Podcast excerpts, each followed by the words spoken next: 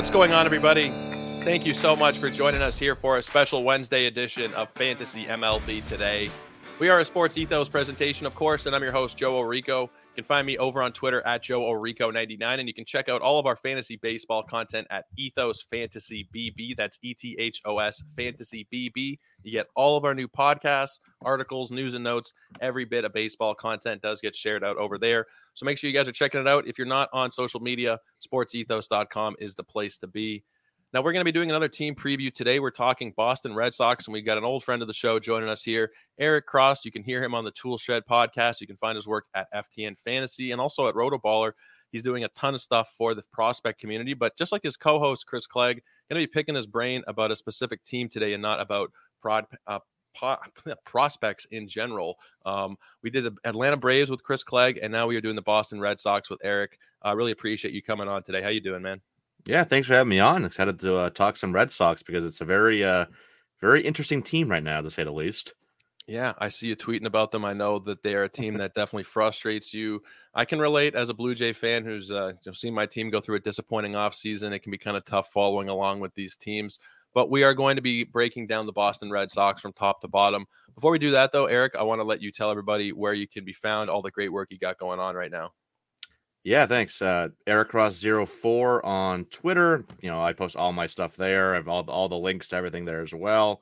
Uh, a, lot, a lot of my work now is I have Patreon, toolshedfantasy.com. All my, you know, fantasy rankings are there. I do a, a lot of pros, uh, prospect profiles, uh, MLB profiles, a lot of different things there as well. Um, and then FTN Fantasy and Rotoballer uh, for additional written content. And then the uh, Toolshed podcast with the aforementioned Chris Clegg. Yeah, Chris Clegg, and I think some congratulations are in order. Chris just posted up today that he is expecting uh, his second kid. So, congrats yeah. to Chris. Uh, I know there's been uh, a bit of, bit of trouble that they've had there, so it's really great to see him um, have some good news today. So, congratulations to Chris Clegg. Make sure you're checking out everything that Eric and Chris have going on at the Tool Shed Pod. It is one of the go tos if you are a dynasty slash prospect person. I listen to every episode. You guys should as well. Make sure you're checking it out and go follow Eric on Twitter at Eric Cross04 going to be breaking down the Red Sox. If you are going to be watching the video version, I'm going to have uh, roster resource here from Fangraphs open just so you can kind of have a bit of a guide.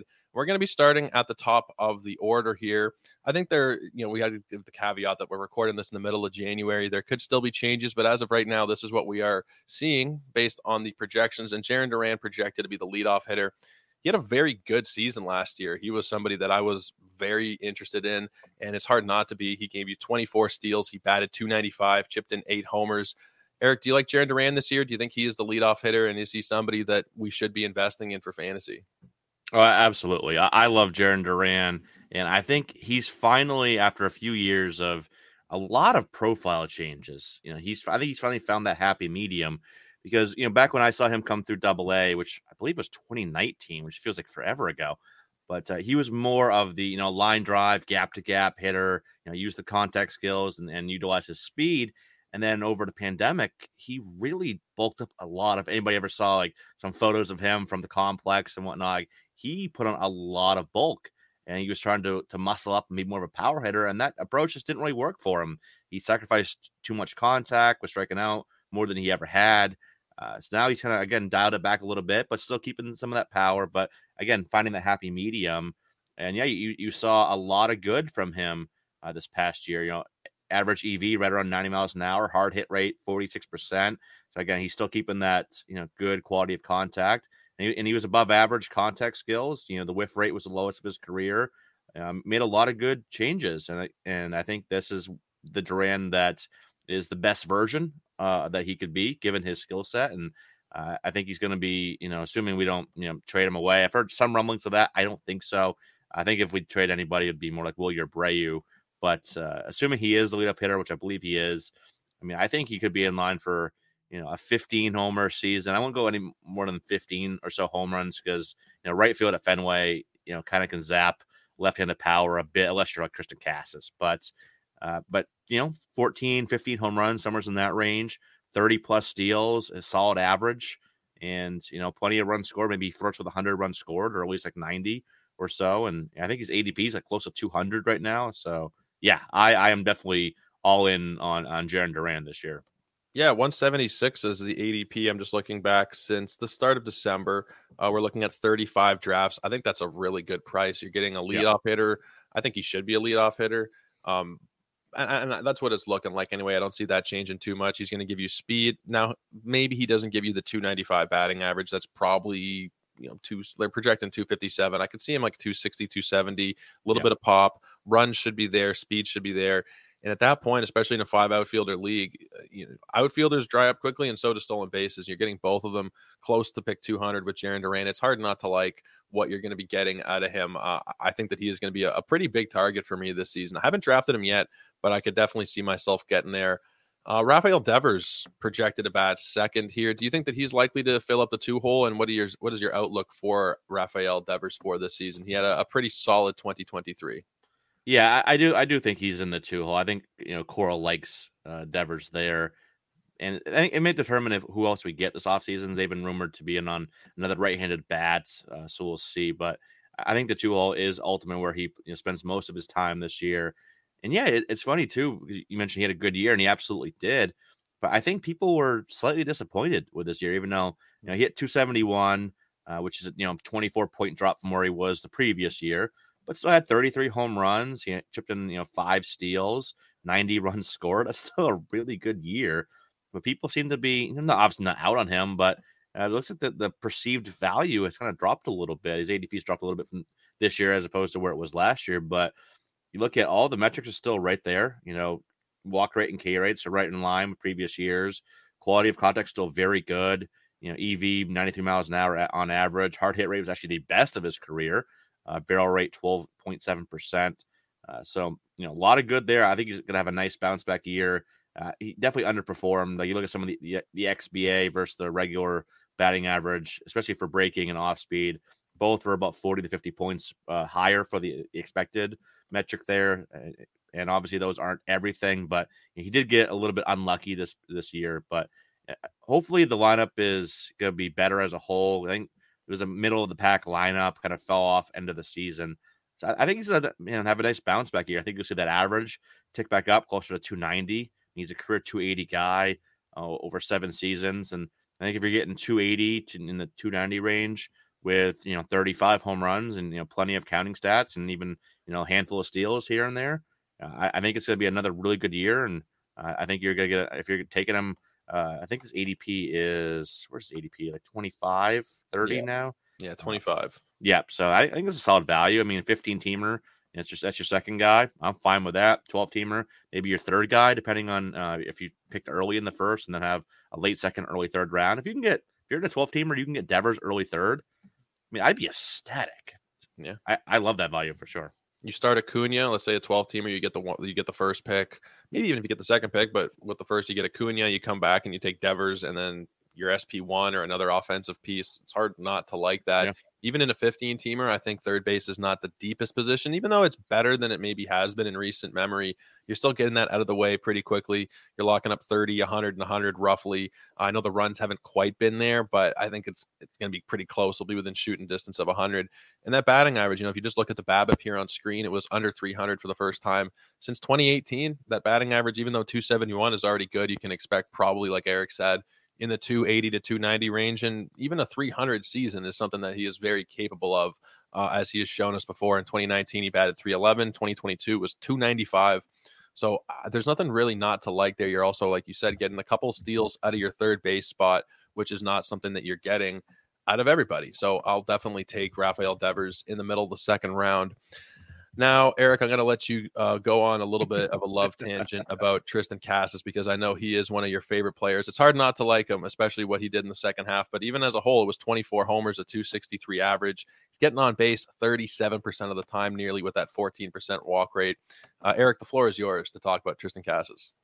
Oh man, I, I, do we have enough time to for me to fully talk about Triston Casas? This will be a separate podcast where we just talk about Casas here it'll be like the rest of the Red Sox, and then like another second plot for just for Triston Casas. But yeah, like earlier today on Tuesday, uh, I tweeted out, you know, as I, I probably tweet about Casas at least once a week at this point. It's like almost like scheduled content uh, for me. But you know, he, if you look back at the second half of last year, he was fifth in WRC plus and WOBA.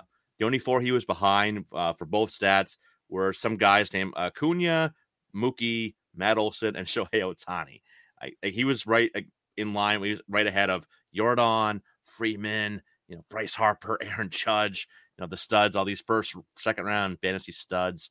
And this is the guy I always thought he could be. Like I remember back in the 20 was 18 draft, I want to say it was, when we took we took him in end of the first round. Like it's not often, especially in baseball draft, where like the guy you want is taken by your team. Obviously, it's kind of a crapshoot, or you know, not not a crapshoot, but you know, not like football or basketball, so to speak, with the draft. And I, I wanted him in the draft. We got him. Saw him a lot in Double A, and even though he never put up the gaudy minor league stat line, like you heard like a, a I forget what offseason it was, but it was an interview where he was saying like, yeah, I haven't really been focusing on, on you know hitting for power. I've been focusing on you know making contact, going the other way, you know working the count, like all those other parts of an at bat. And he knew he had the power, he could just you know flip a switch, turn that power on, and start driving the ball. And that's really what's happened. And we saw that end of last year. And like I said, I know you probably won't want to hear this as a Toronto guy, Joe, but and it's nothing against Vlad Jr. at all, but it wouldn't surprise me if Casas outperformed Vlad Jr. And that's again just me loving Casas and the profile. Uh, it, it's a very good profile. It's elite power. Uh, it, you know, contact skills are you know they're not elite on that on that side of things, but he's solid contact, solid approach. It's like not a lot of swing and miss. Uh, in, in the profile, he's a very mature hitter. Had a near 14% walk rate this past year. K rate was you know right kind of around league average. Started driving the ball in the air a ton more uh, this year, more line drives, more fly balls. Yeah, there's, a lot to like here, and it wouldn't surprise me if we're looking at a guy that's hitting he's probably more like 260, but that could be 35 home runs, and you know if he's going to be the guy hitting directly behind you know Devers and Duran, I mean 3500 is in play here. It really is, especially how he finished last year. Like that's the pace he was on last year. Maybe he's even on a higher pace than that. So he's going, I think, right inside top 100 overall. I would scoop that up all day. Like I'm trying to get as many shares of him as I can because I really think that we're on the verge of this a full fledged breakout. And then next year we're we're drafting him where we're taking you know Olson, Vlad, you know uh, Freeman, those guys. I think he joins that tier this year for sure. I can definitely see it. 112 is the most recent ADP. He's going uh, in a range of 76 to 145. I don't really necessarily want him at 76, but you don't really need him at 76. Like you said, right. you're usually getting him outside of the top 100. My own personal projections, I'm doing them by hand for the first time this year. I have Triston Casas hitting more homers than Rafael Devers at this point, 35 to 32. My projection for Casas is pretty massive, and I might have to regress it a little bit, but I think guys no. like yourself have kind of made me push him up. you don't. 35 and 96 with a 277 average is what I have Casas down for. And that's fair. I'm trying to be more conservative. You know, I was talking with some projections people. Ariel Cohen is somebody who's helped me with these a little bit, and he's telling me, you know, you should be able to comfortably take either side of an over under bet on your projections, and that's kind of how you should think about it. I'd be very comfortable taking the over on that 35 homers or the under. So I think that's a very, very, in my mind, a realistic number for him to hit. And if you just look at the screen, if you are watching on YouTube, just take a look at the second half of Triston Casas. Slug the ISO was 300, the OPS was well over a thousand, a 175 WRC plus. He was amazing. He was absolutely everything you could possibly hope for. Now, last year you were huge on Vinny P. This year it's more Casas. Which one do you have a better long term outlook for?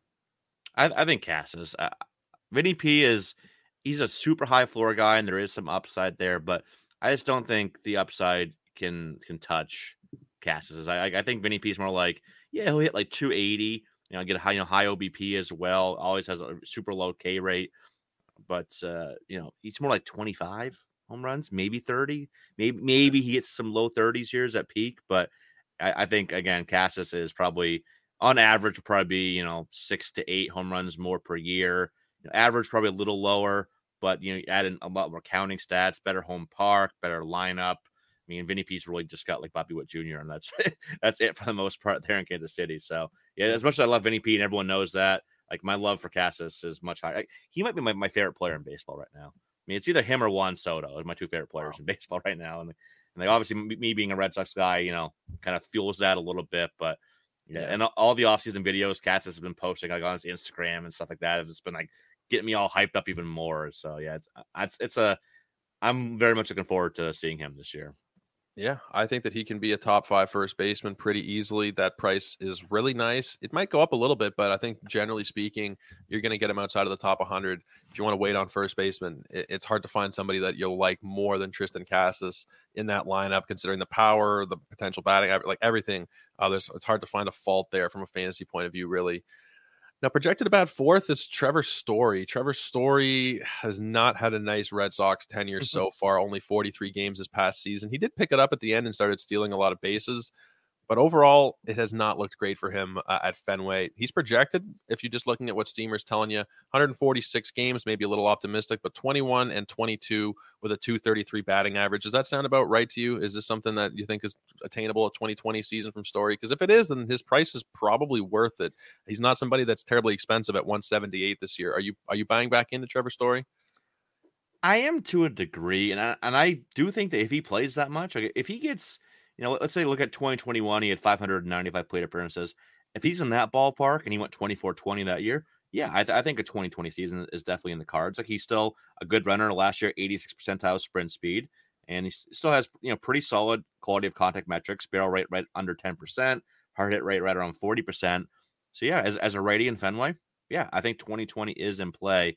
I just don't trust him to stay healthy. You know, from what everything I've heard, like story, like all the intangibles, like he's a great leader. He's working with the, with the young guys, like all those things on the real life side have been, from what I've heard, just glowing, right?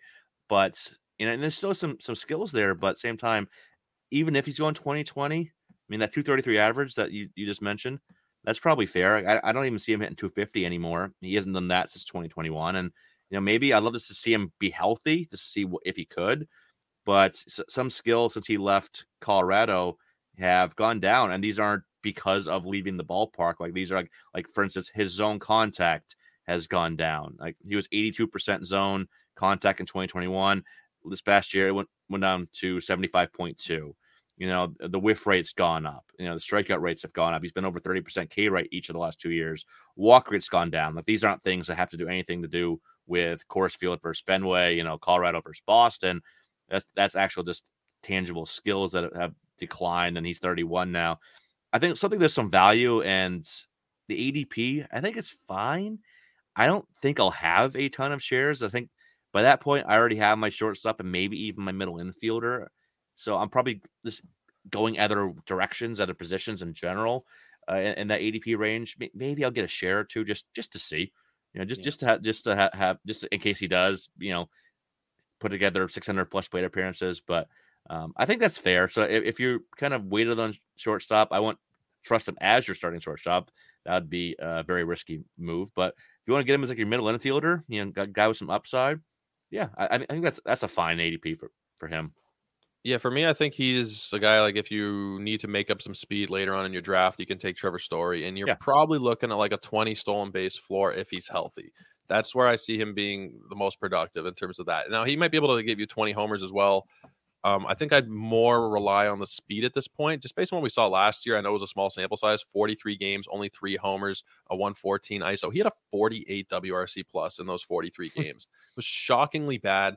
I don't think it can be that bad again, and I think he's probably worth taking a chance on considering the price. But yeah, if you're starting shortstop, you're playing with fire.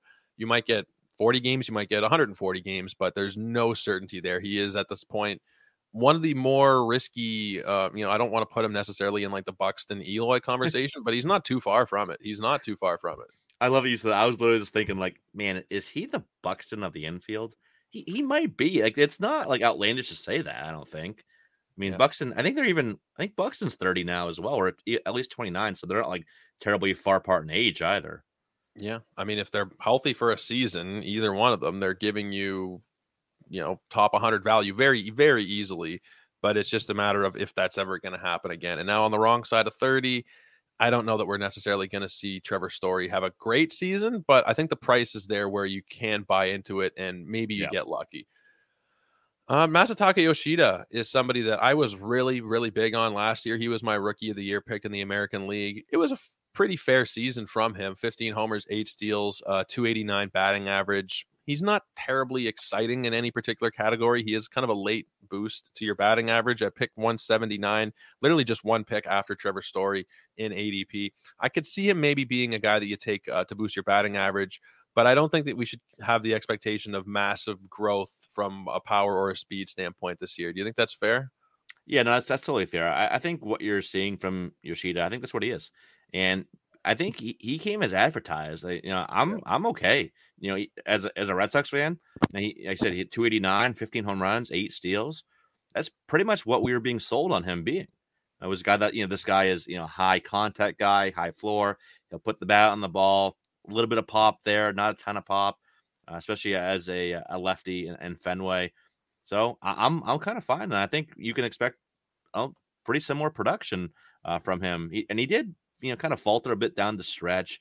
It's probably just because you know the you know long grueling first major league season.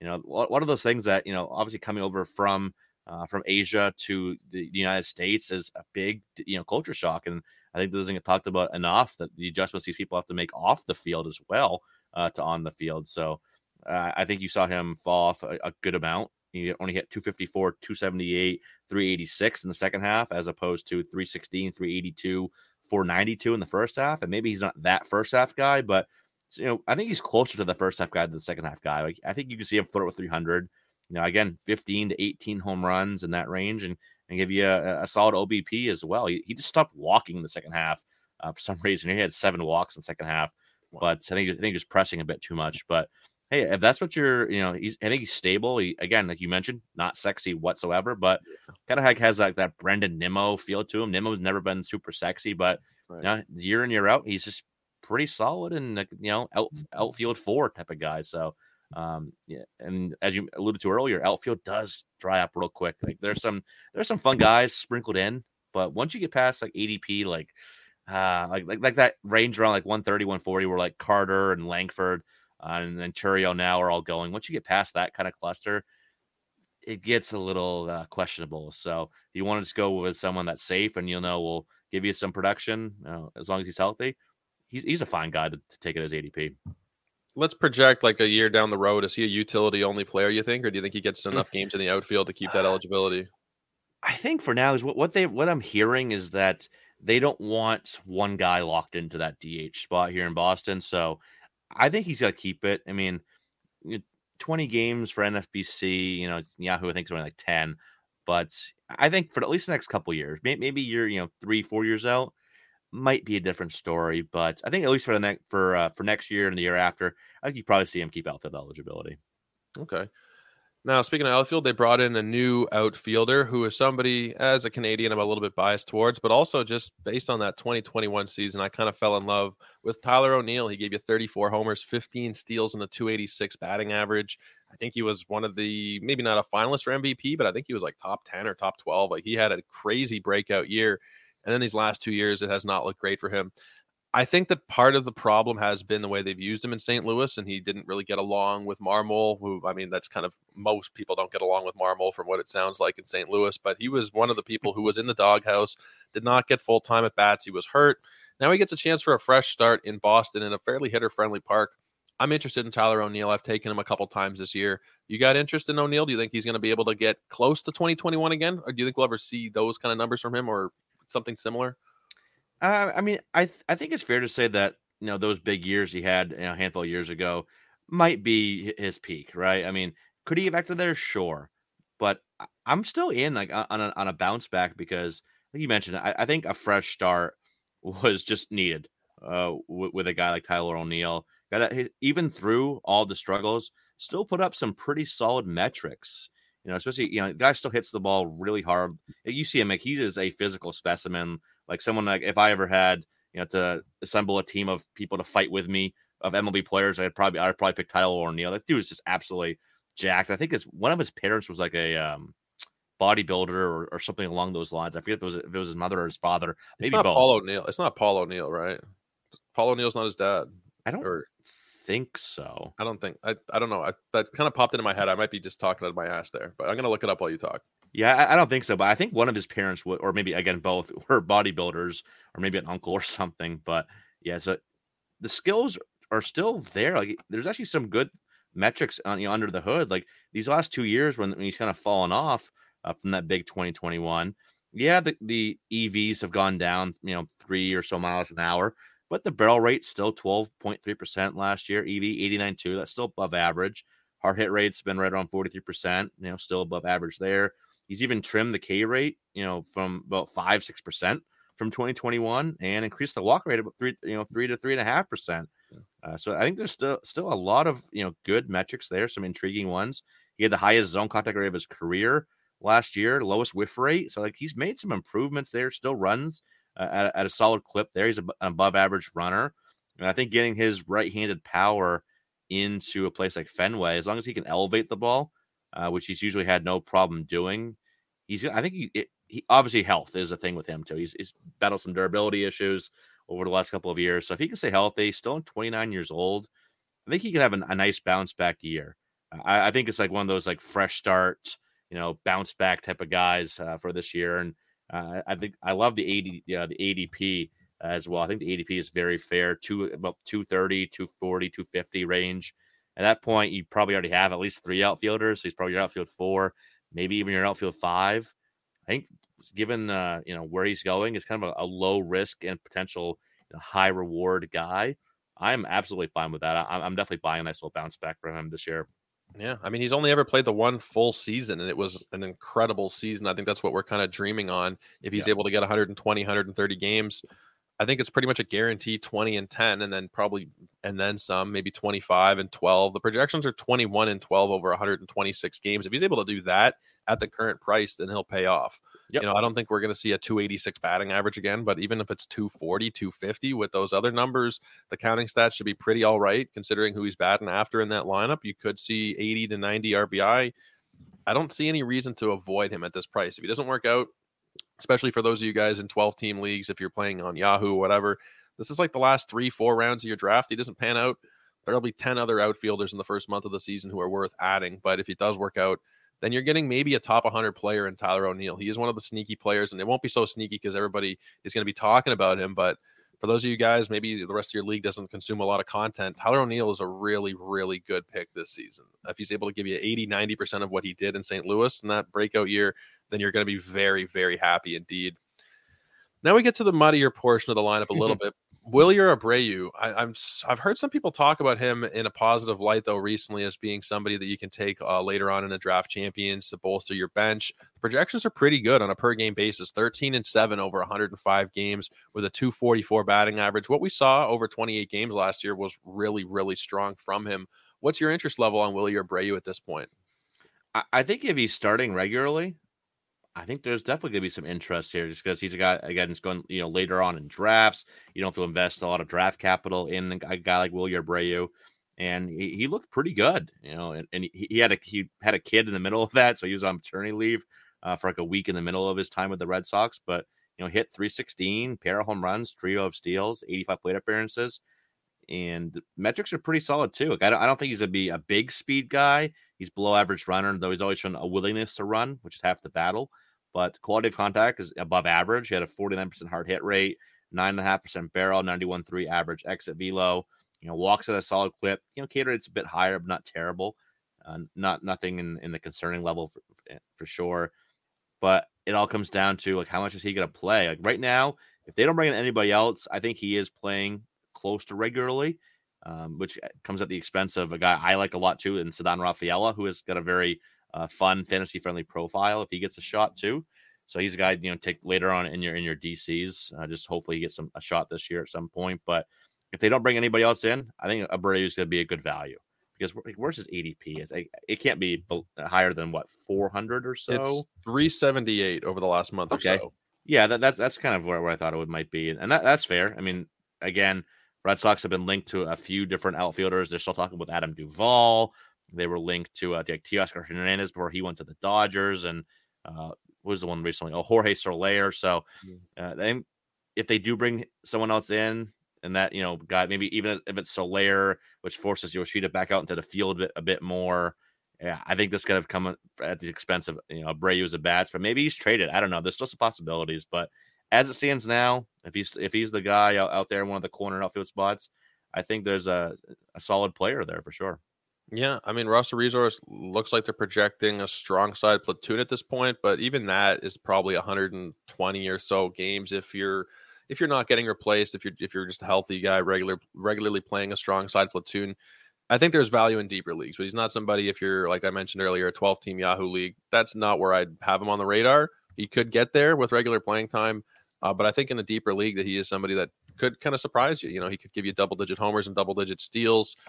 At the price he's currently going, uh, I think in my current DC, I might have to put him in my queue because that's actually not a bad price for what could be a pretty decent profile there.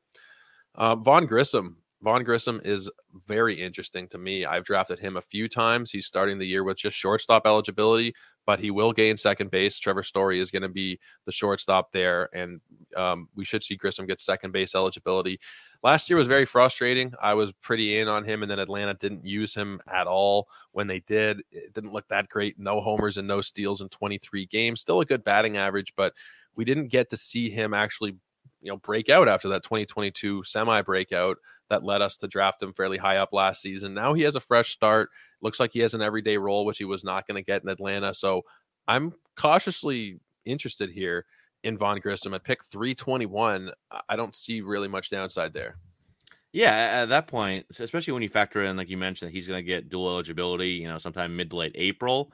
You, you got to love that because there, there's a pretty solid profile here. Like it's not a sexy one, but this is a guy that's always had you know really good contact skills. You know, in, in the minor leagues, he was a 320 hitter over 329 games, you know, almost 1,500 plate appearances at a 407 OBP in the minor leagues, a high walk rate over 10%, low K rate under 20%.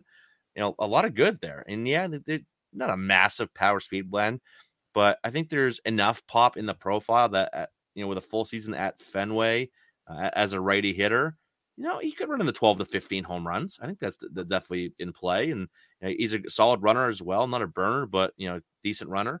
You know, 20 steals ish, give or give or take. So, you know, like a 50, 280, 15, 20 year. Yeah, what well, maybe that might be on the higher end of, of potential outcomes. That's definitely in play here. Like, you know, he never really, like you said, never really got a shot. It was kind of surprising. Yeah, he didn't he didn't perform well in spring training, and then Arcia took that spot from him. I get it. You know, Arcia definitely deserved it, and he's been you know low key a pretty solid player for the Braves. But I think another fresh start, you know, Boston, like they're gonna give him that second base job. They like him. They've I, everything I've heard from, out of you know Red Sox camp. They've obviously they traded Chris Sale for him, so they, they think very highly of him. So he'll be the guy, yeah. and they have him under team control for the next uh, like six seven years. So yeah, I think I think he's gonna be our second baseman of, of the future, and he'll pair with you know with Mayer someday uh, to be, be that middle infield duo. And for fantasy this year, eh, you know, given the post 300 ADP, I mean, again, not sexy, but there's there's little risk in this profile at that point in the draft. Yeah, there's not much risk at all as far as I see it. I think 123 games played that Steamer's projecting is on the low end as well. Like you yeah. said, he should be the everyday guy. So you take those, you know, nine homers and eight steals they're projecting.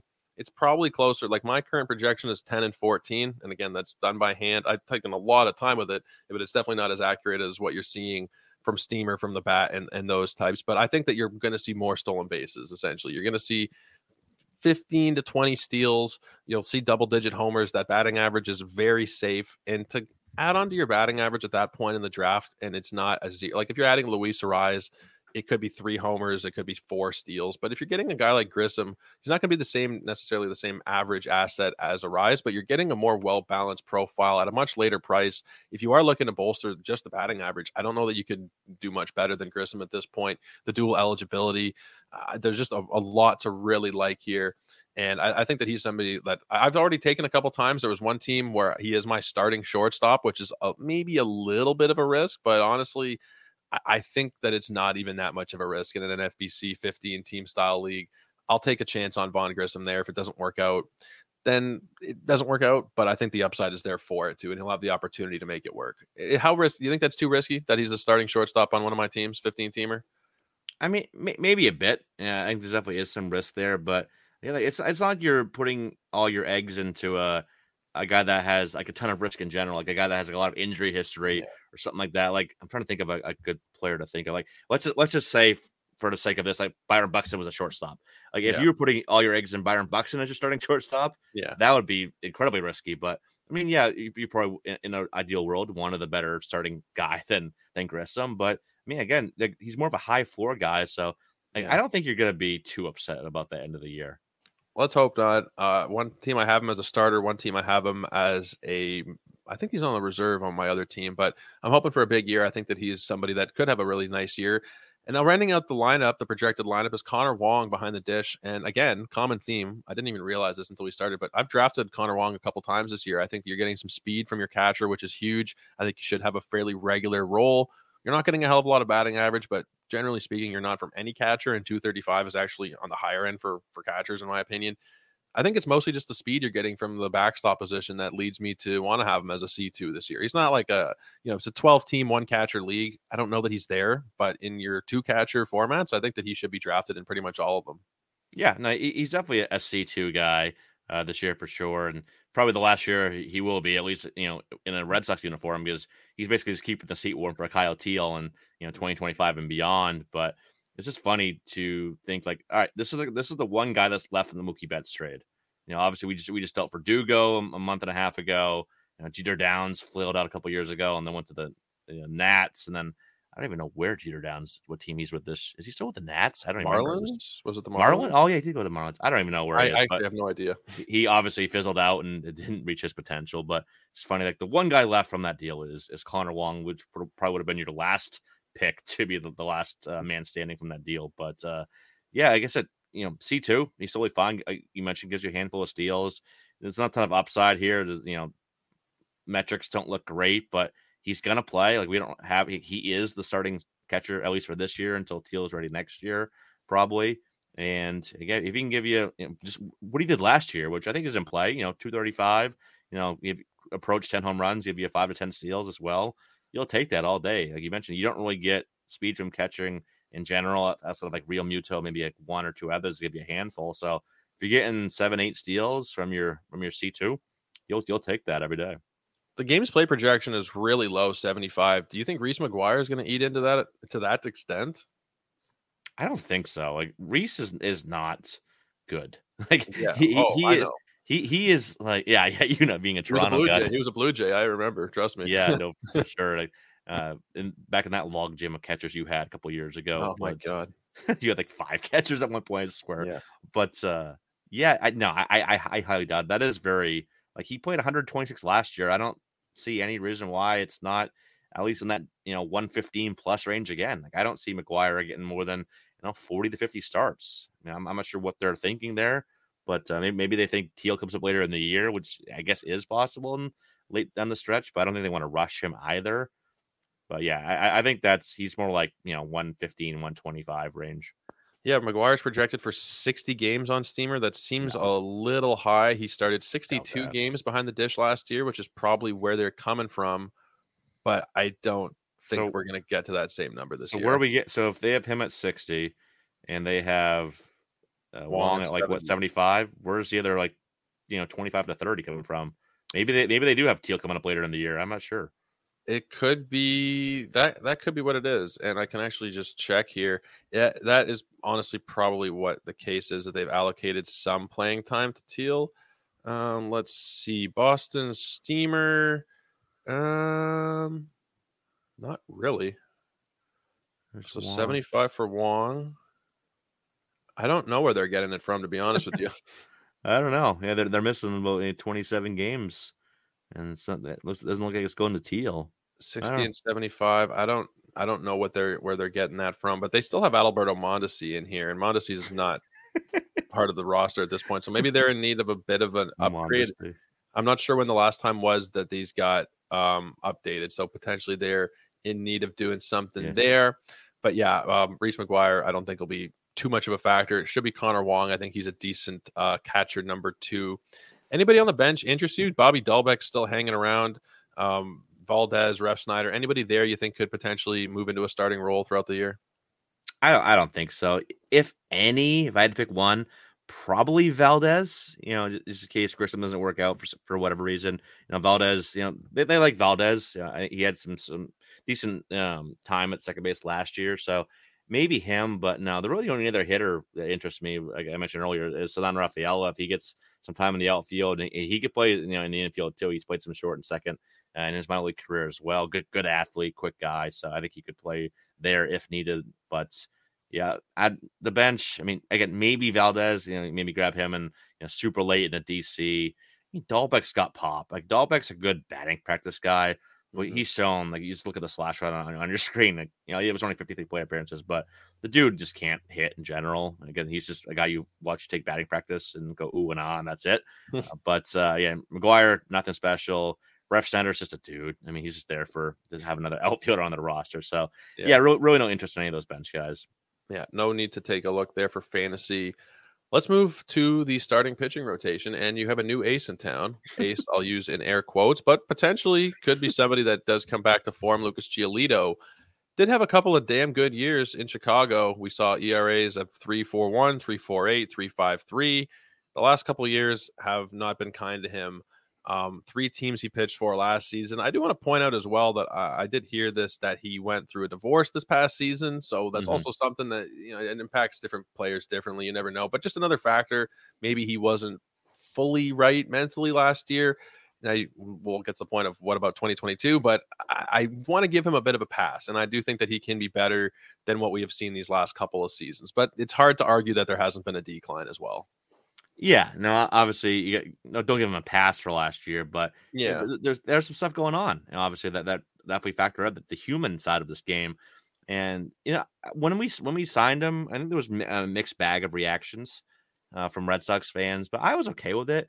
But at the time, I was like, all right, this if he's like our three or something like that, and then we go out, and this is before obviously we still had Sale uh, at this point in time, and I was like, all right, if we go out and, and get like you know I, th- I think Yam- yeah Yamamoto had, was still available. If like we go out and get one of these guys like Yamamoto, Snell, whatever, or even like a Jordan Montgomery, I'm like that, I'll be fine with that. Like if this is just a precursor to another move, I'm good with it. But and I even I think I made a tweet shortly after that. I was like, man, I really hope that this isn't the biggest pitching acquisition we have, and that he's our ace. And now it's that's becoming more and more of a reality.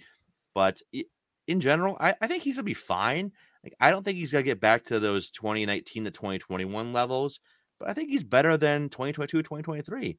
Maybe you're looking at somewhere right in the middle, guy that's like in the vicinity of like a four ERA. You know, even through the struggles, he's still giving you innings. He was 184 and a third last year, and that's like the new 200 these days. So yeah. uh, he's still giving you, you know, and he still strikes out. He had two, 200. He's had over 200 strikeouts in two of the last three years. Yeah, yeah the, the ERAs were you know approaching five each of the last two years, but if you're looking at a guy that can give you 180 innings, maybe give you a four ERA and, you know, another 200 Ks or so, he's been right around 25, 26% K rate, which is above average. Uh, I think he's going to be a, like a top, you know, I don't know, 50 to 60 guy, a guy that's maybe your SP4 or something like that, SP5. Uh, I think he's fine there, but I think people are going to be, especially Boston fans, not going to be happy if he's a guy that's you know going trotting out there on opening day, which at this point, pro- I don't think they give it to Bello, probably not Pivetta, so it probably is Giolito. But yeah, I, I, think I think a little nice little bounce back, especially if he can curb the uh, the home run issue that was really plaguing him. Like he gave up, uh, was it 41 home runs last year, 19 on the four seam, 13 on the changeup, and nine on the slider. If he can kind of start locating that better again, like he used to, I think you can see a, a decent little bounce back with him in uh, 2024. Yeah, look at that homer per nine that I've highlighted there 2.0. Yeah, that not is good. not something that is going to sustain to that extent. It's just, it's just not. Nobody has a number that bad. I think we could probably see a low fours ERA. They're projecting 4.58, which does seem a little high. I think you can see low fours. He's somebody that is an innings eater, 170 plus innings. You're getting 200 strikeouts out of him, and you're getting him past pick 200. And I think that's kind of the main factor here. Is he's not expensive at all. 221 and again, I'll make the point if you're playing in a shallower league, you can kind of take a chance at that range. And that's kind of streamer territory for your 12 teamers, 10 teamers. If it doesn't work out, there's going to be somebody that's a viable streamer in that range that probably will work out for you. And even if they don't, you can use that roster spot to kind of churn and burn. It's not to the point where it's like, oh, he's the top 100 player. I have to keep him on my team the whole year. We went through that with Giolito the last two years. At this point, he's right. kind of exhausted our patience. And if it doesn't work out, if we see in April that he's shit still, I don't. That's probably too strong of a word, but if we see he's performing not up to the standards we're hoping, then you can cut him, and it's not uh, it's not going to really cost your team too much. But I think at the price, you can take a chance if you just keep your expectations in check.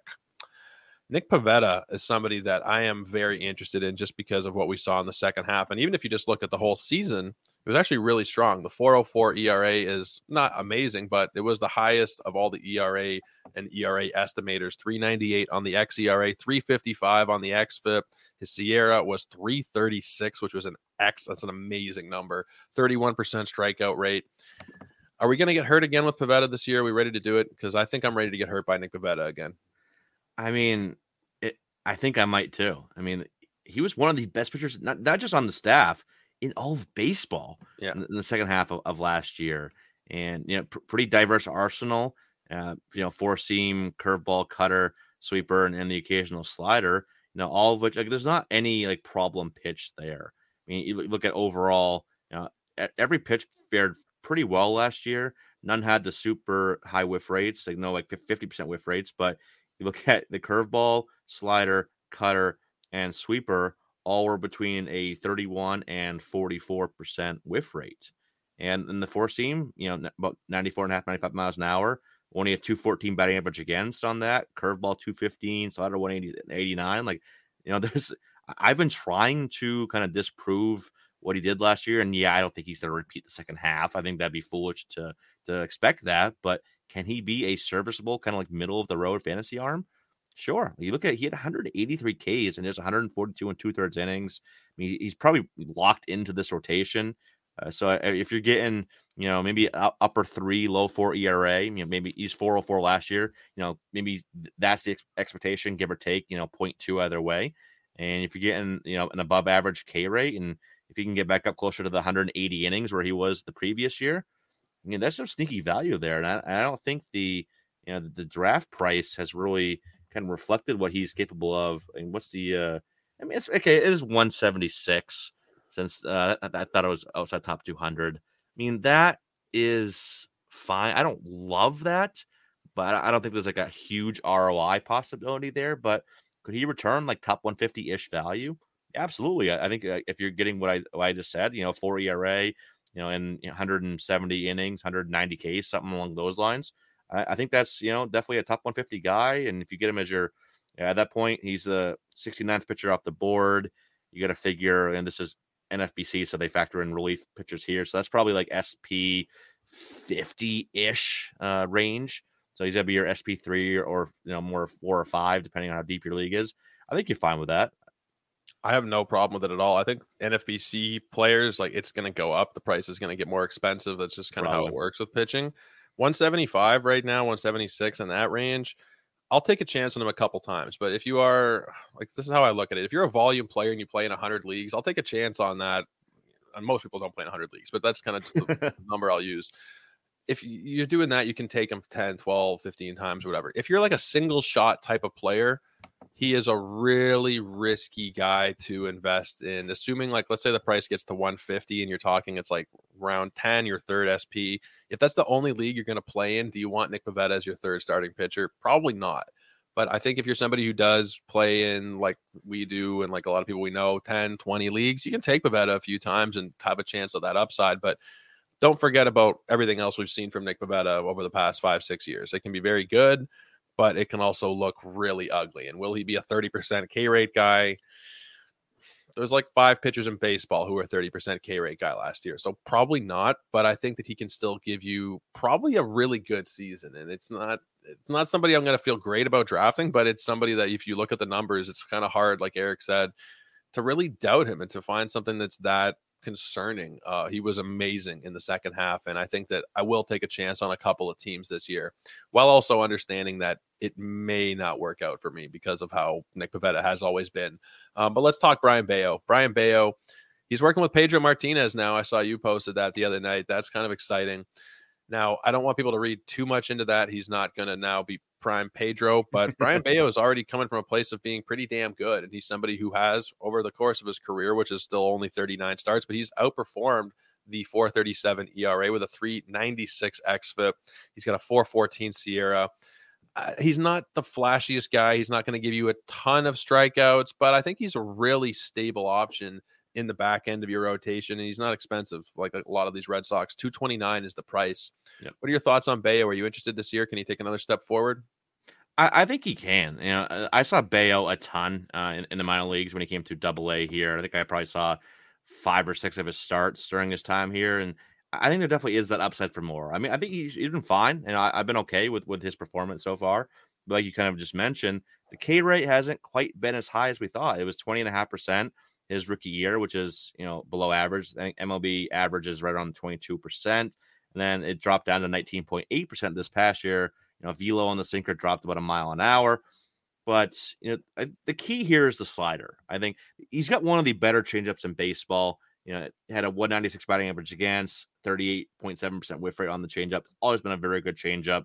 It's, it's a plus changeup, but the slider hasn't performed nearly as well as I think most people were anticipating it would, and not as good as it was in the minor leagues. They look at last year on the slider, 304 batting average against, and only at you know 25 and a half percent whiff rate. I mean, it's more of a he, he's kind of not old school because I can't think a guy in his 30 years old school, but you know, the new crave is the sweeper, right? Getting all that horizontal movement. You know, he's he's got more of a gyro slider with elite vertical movement. Uh, so it's kind of different than you know the trend lately over the last 12, 18 months. But you know, it's got again, it's got good movement, and he commanded it fairly well uh, this past year. You know, look, it's mostly down in the zone, so maybe tries to dip it more out of the zone, get more swing and miss on that. So I think if you see that tick up, that's the key. If you, if you see that slider whiff rate tick up a bit, maybe you know 33, 34 percent, get up closer to that changeup, which I think it could. You know, maybe he's, you know, 24, 25% K rate guy, which is, you know, above average. I don't think he'll ever be elite uh, in that regard, but I think he definitely can see at least a few percentage points tick up and, you know, drop the ERA again. Maybe he's down in like the three seven range, and bam, you got like a you know Jose Berrios type of guy. You know, Berrios is kind of living in that three six ERA range with a twenty four percent K rate. Maybe yeah. Bello's in that range. So I, I think given the the upside f- uh, for more this year, I think that ADP around 230 or so, I think that's fair. Uh, that's well put. I think the Jose Berrios comp is really good.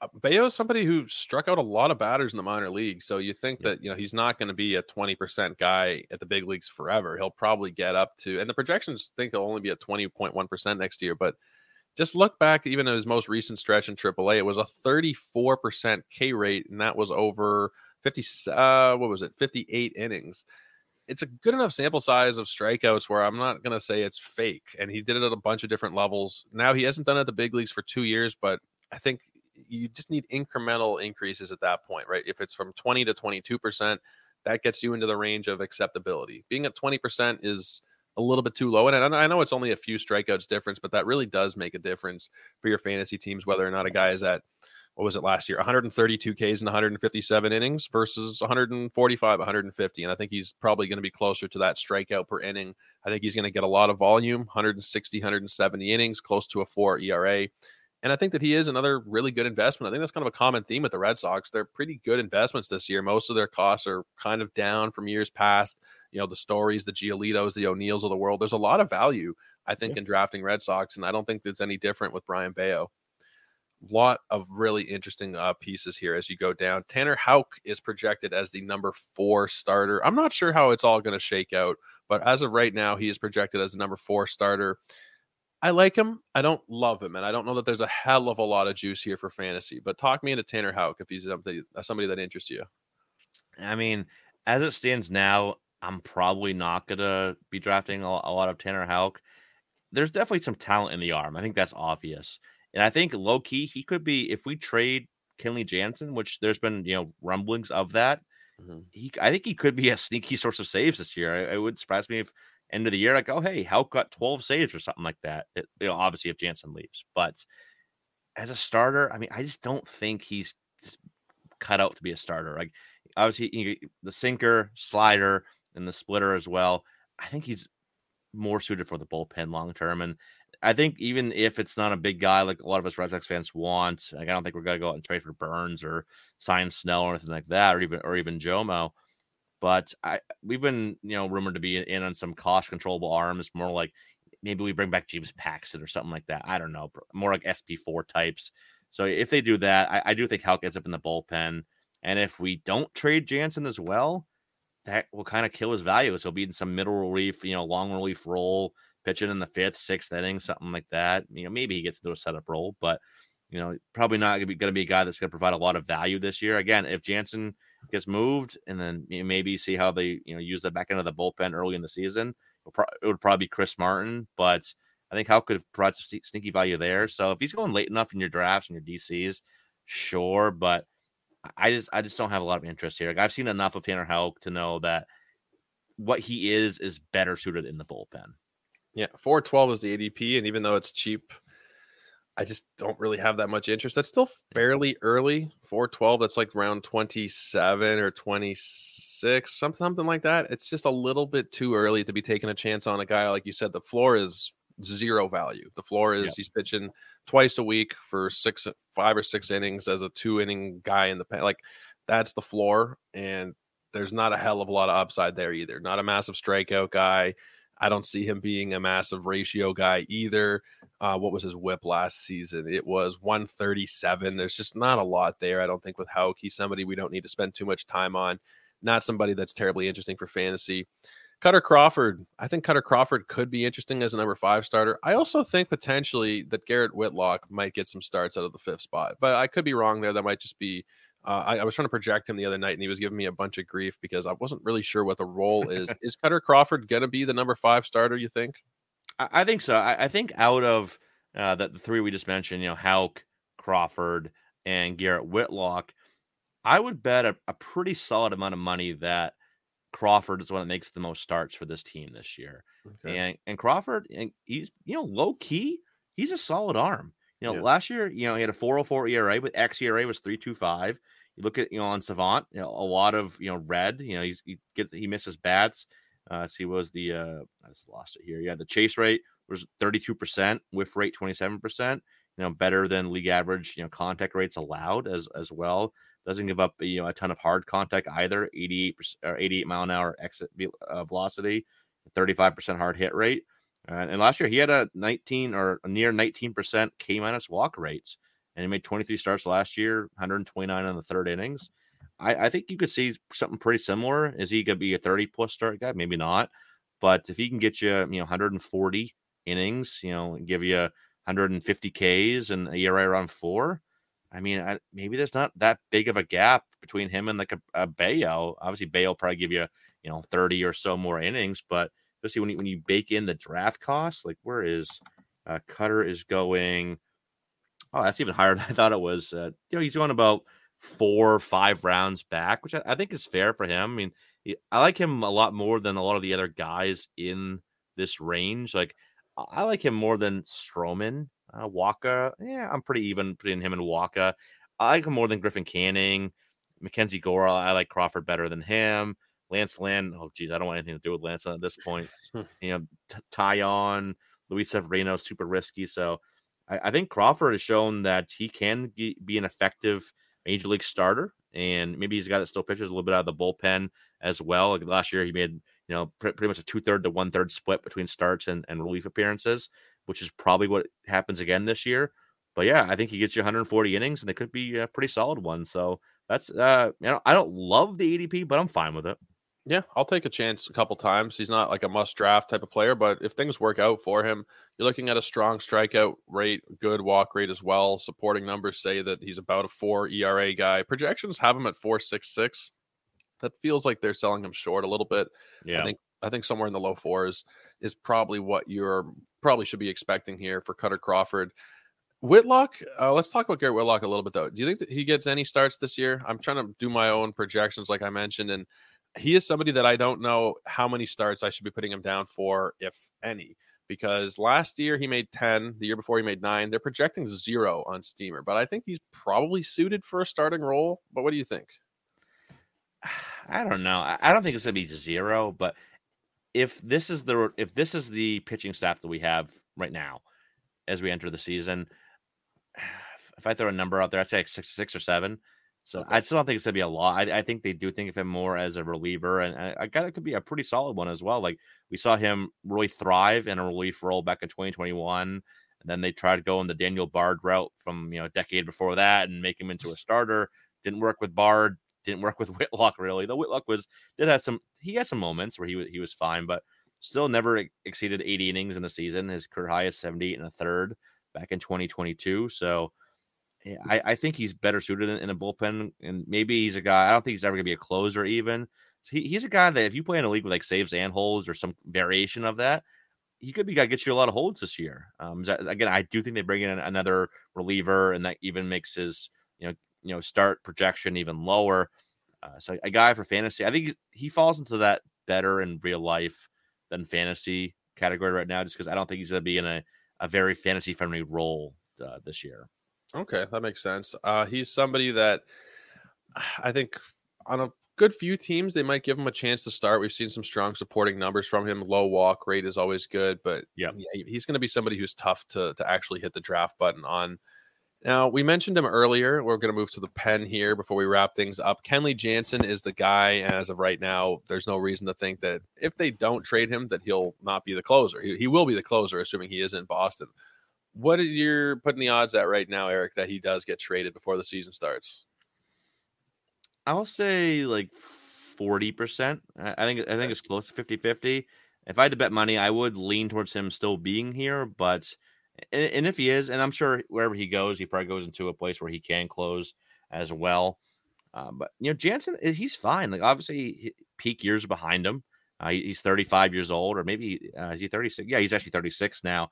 But uh, you know, peak years behind him. You know, the years of the Dodgers are, are in the rear view, but he's still been a, a you know he just screams RP two to me. Like you, you, go out and get you know whether it's like a Josh Hader, Camilo Doval, whoever it is, as your RP one, and then you get a a very sturdy you know guy like Kenley Jansen as your RP two, guy that just gets you saves after saves after saves. Like let's see, let's see, last year he had 29 and then 41, 38, 11 in the uh, shortened 2020 year, which equates to like what, like 30 ish, 33, 38, 41, 47. Like the dude just gets saves, 420 his career. Yeah, the ERAs are more like in the mid threes now. Doesn't have quite the same K rate as he once did. But again, if you just want a st- you know stable RP two, I think like I'll get a lot of Kenley Jansen shares this year. Yeah, that was going to be my follow up question. So if he gets traded, I'm just trying to think of like different destinations where he would still be the closer. Would it be maybe like a Detroit, an Oakland, a Washington? I'm trying to think of like a team that doesn't have an amazing closer where he would save. Um, I, I can't I can't think of any other ones off the top of my head. Maybe you know, Philadelphia doesn't need another another arm there.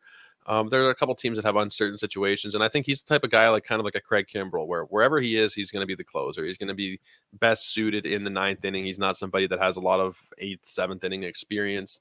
Yeah. Now the skills have been declining a bit, but like you said, he's more of that kind of SP or uh, RP2 type, where he's not going to be your main source of saves, but he is somebody um, that you could probably bank on like 30, 29 last year, 41, 38. Like you mentioned, it's pretty consistently 30 plus saves from him. I, I feel pretty okay with it. I think I've drafted him one time this year as my as my second guy, and you'd probably want to back him up with somebody as a third option. I would say, like let's say you go with a Hader and then a Jansen. I wouldn't just leave it at that. I would kind of want to have a third option, whether it's maybe a Pete Fairbanks, a Alvarado, or somebody uh, as a potential third option in case Jansen does get traded. If he gets hurt because he is 36 years old, you never know uh, how much is left in the tank at this point. So I would kind of be insuring it with a third guy, but I, I do like Jansen at cost this year. He's not as nearly as expensive as he used to be. Now, Chris Martin, I think, uh, and you mentioned as well, is probably the guy. Like, let's say he does get hurt or whatever, that would fill in this role, assuming that there's no Hader signing or something. Yeah, absolutely. I, I do think that Martin would be the guy, and he's probably a guy that gets you know, you know five six saves as is. Is the guy that you know if, if Jansen's worked back to back nights, you know you bring in Martin uh, just just so you don't overdo Jansen. And he's a guy. It's funny. You look at the K rate the last four years.